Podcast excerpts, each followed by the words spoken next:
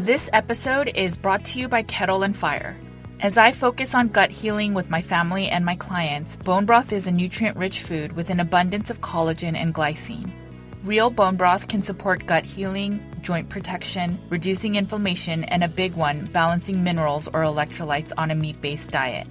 Kettle and Fire is a brand I trust as the next best option to making your own homemade bone broth. They only use 100% grass finished beef bones and 100% free range chicken bones. They use no additives or preservatives, no antibiotics or hormones, no artificial flavors or colors, and every serving has 10 grams of protein. When I first started eating meat based, I had homemade bone broth at almost every meal. I'm glad that brands like Kettle and Fire are around to make quality bone broths more accessible. Make sure to get your bone broth at kettleandfire.com and use code Nutrition with Judy at checkout to get 20% off your purchase. Thanks for listening, and let's get back to the show. Hey guys, it's Judy from Nutrition with Judy.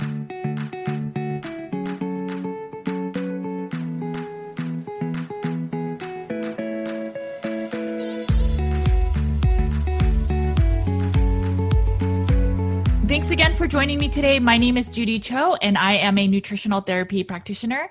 I work with clients to get to root cause healing.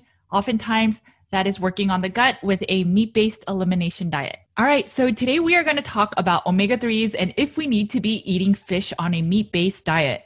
I have always been an advocate about eating fish on a meat based diet. I think that in general, salmon has so many nutrients, and even sardines and other fatty fish that has so many nutrients that other meats may not have as much of on a meat based diet. Yes, there are countless stories of people just eating beef or just eating pork or just eating chicken and they do well, but we don't know if they could be doing better or thriving better if they can eat a wide variety of meats on a meat based diet.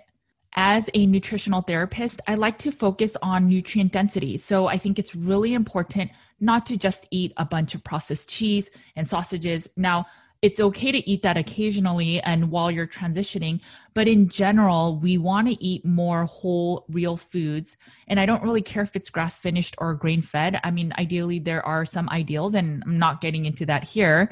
But in general, we really just want to eat a variety because there are certain nutrients that are not in every single food. Okay, so I am going to quickly show you some graphics just to prove my point with this nutrient density. So if you look at the ribeye, yes, it's nutrient dense, but if you look at B1, which is thiamine, which this example shows about three and a half ounces, um, and the thiamine count is about 6.8%. So so, just to put things into perspective, if you were to eat about 20 ounces of ribeye a day, that would put your thiamine at less than 50% of your RDA levels or your recommended daily allowance. Now, I know we don't have to follow all of the recommended daily allowances. We understand that it's going to be different for each person, that maybe they're not even that accurate.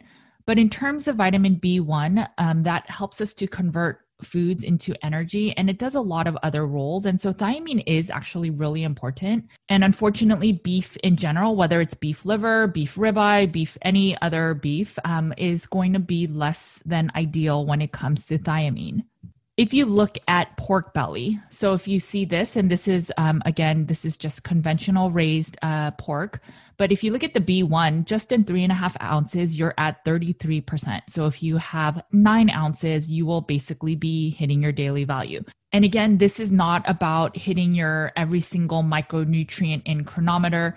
This is really just to get an understanding that other meats may have more nutrition than other meats. And so eating a variety on a meat based diet just might be a smarter bet.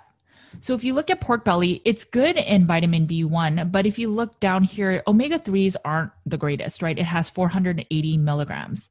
If you go to beef, omega 3 is actually pretty low as well. It's 10 milligrams. Even in beef liver, the B1 is low, and so is the omega 3s. Um, just to note, the vitamin A is really high. So is the chromium. So is the copper.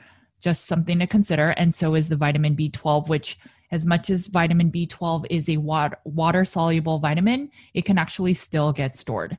And yes, vitamin D can, balance vitamin A, but if you look at vitamin A, it's really high here and there's like almost none in vitamin D. So is the expectation that then we must go out in the sun to get vitamin D. just some thoughts on liver. Okay, so moving on salmon. So B1 is pretty good. Um, it's thiamine. If you cannot eat pork, the next best option is probably salmon. So if you see right here, this is B1. It's um, 17% for three and a half ounces. But look at the omega 3s, right? So if we're if we're like, oh, we need to eat lamb for the omega 3s or grass fed versions of beef have the omega 3s, salmon. And that is where you will really get your amounts of omega 3s. There are concerns with eating fish and farm fish and canned fish and heavy metals and that our oceans are polluted. And it's all true, but I don't think the risks of all of those things outweigh the benefits of getting omega 3s in our diet. Um, salmon is one of the few foods that there are no essential uh, vitamins and minerals that are missing in fish. If you look at salmon, vitamin D is pretty high. In three and a half ounces alone, there is 55% of your daily value. Vitamin E, there's 23%. But if you look at selenium, which is, you know, a key mineral, there's 43% in just three and a half ounces. This is where I think fish is so important. I know a lot of carnivores and meat based dieters and nose to tail advocates don't believe that fish is necessary. And I highly disagree with them. So, I have a podcast episode where I interview a PhD in regards to the importance of omega 3s and how it can benefit you. Now, I'm not going to get into all the details of the benefits of omega 3s, but if you are having dry skin, um, if you are having muscle fatigue, you may need um, some more omega 3 fatty acids. If you think about every single cell, the bio the biphospholipid layer outside of the cell is made of fats. And so we want a good balance of our fatty acids. So I just wanted to show you this um, test. It's called, it's from OmegaQuant. This one is the Omega 3 Index Plus report. So I know people love data. And so I'm going to show you this test where this is pulled from your blood work. So they are able to check your omega 3 index compared to um, other fats in your body and what the ideals may be. Now, this person eats salmon probably once a week. I did recommend some high quality fish oils. Now I only recommend two brands and I have vetted them. They use the triglyceride form and they do also testing to make sure that their fish oils are not rancid. I do recommend eating fish over supplements, but if you cannot do fish, then supplementation may be your next bet. So they have a lot of studies where they show that if your omega 3 index is closer to about eight, that is ideal.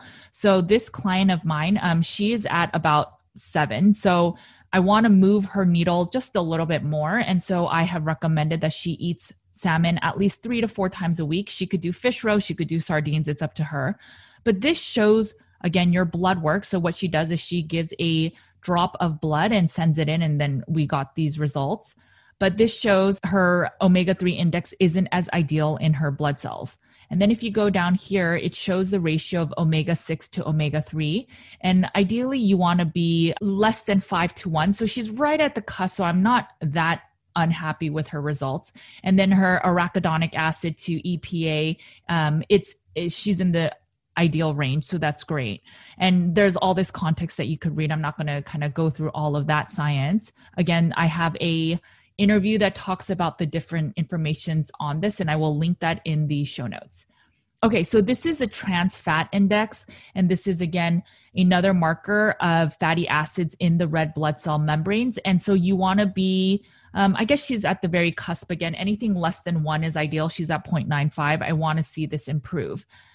So the next page is what I really love about this test. This breaks down based on your blood level all the different fatty acid groups. So you have the omega 3 fatty acids, omega 6, the monounsaturated fatty acids, saturated trans fatty, and then the ratios. Again, we just saw some of these ratios above.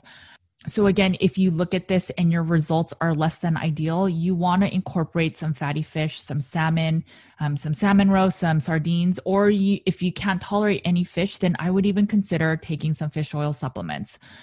I don't think long term that's the way to go. I think you should honestly consume some fish, but I get it. Some of my clients really hate the taste of fish. So, this is a great test to take. I think it's less than $100 per test, but all you have to do is drop a little bit of blood and then you can see the full profile of your fatty acids in your red blood cells.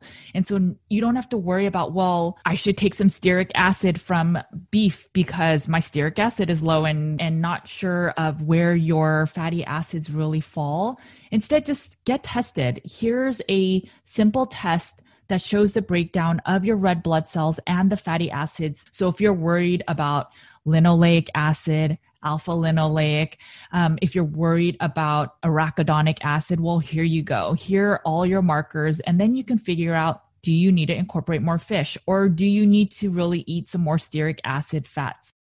This is where testing is super important. This is through your blood work. So it's much more ideal. And then you don't have to worry. And I highly recommend that you eat some more fish. The more test results I'm getting of this, I do see that a meat based dieter would do wonders for their fatty acid composition if they were to incorporate a little bit of fatty fish. I know there's a lot of groups right now that are anti fish and I just I just don't see why if you guys haven't been incorporating fish in your meat based diet, I would consider it. Um, you can take this simple test to really figure out if you really need it. Maybe you don't, and then maybe you never have to eat fish again. You also may not want to take this test, and then it may just be safe to consume. Um, I think this test, their results recommend that you consume about three to four servings of fatty fish a week. So that would, I would say, at least six ounces of salmon three to four times a week. And you can figure out um, what quality, what types, and all that. I'm not going to get into that. It's really bio individual, but your red blood cells share a lot of your information. And so instead of just saying, fish has PUFAs, fish has this, fish has this toxin, instead, why don't you just get simple blood work done to know really what the truth is? I hope this video shows you a snippet of the importance of eating a rainbow or a variety of meats on a carnivore diet when you can tolerate it, um, and then also the importance of eating fatty fish. If you are interested in getting tested, there are more details in the show notes, and there is a current sale on this test as well. All right, guys, you know the drill. Make sure to eat a lot of meat. Take care of your bodies because it is the only place you have to live. I will talk to you guys next week. Take care. Bye.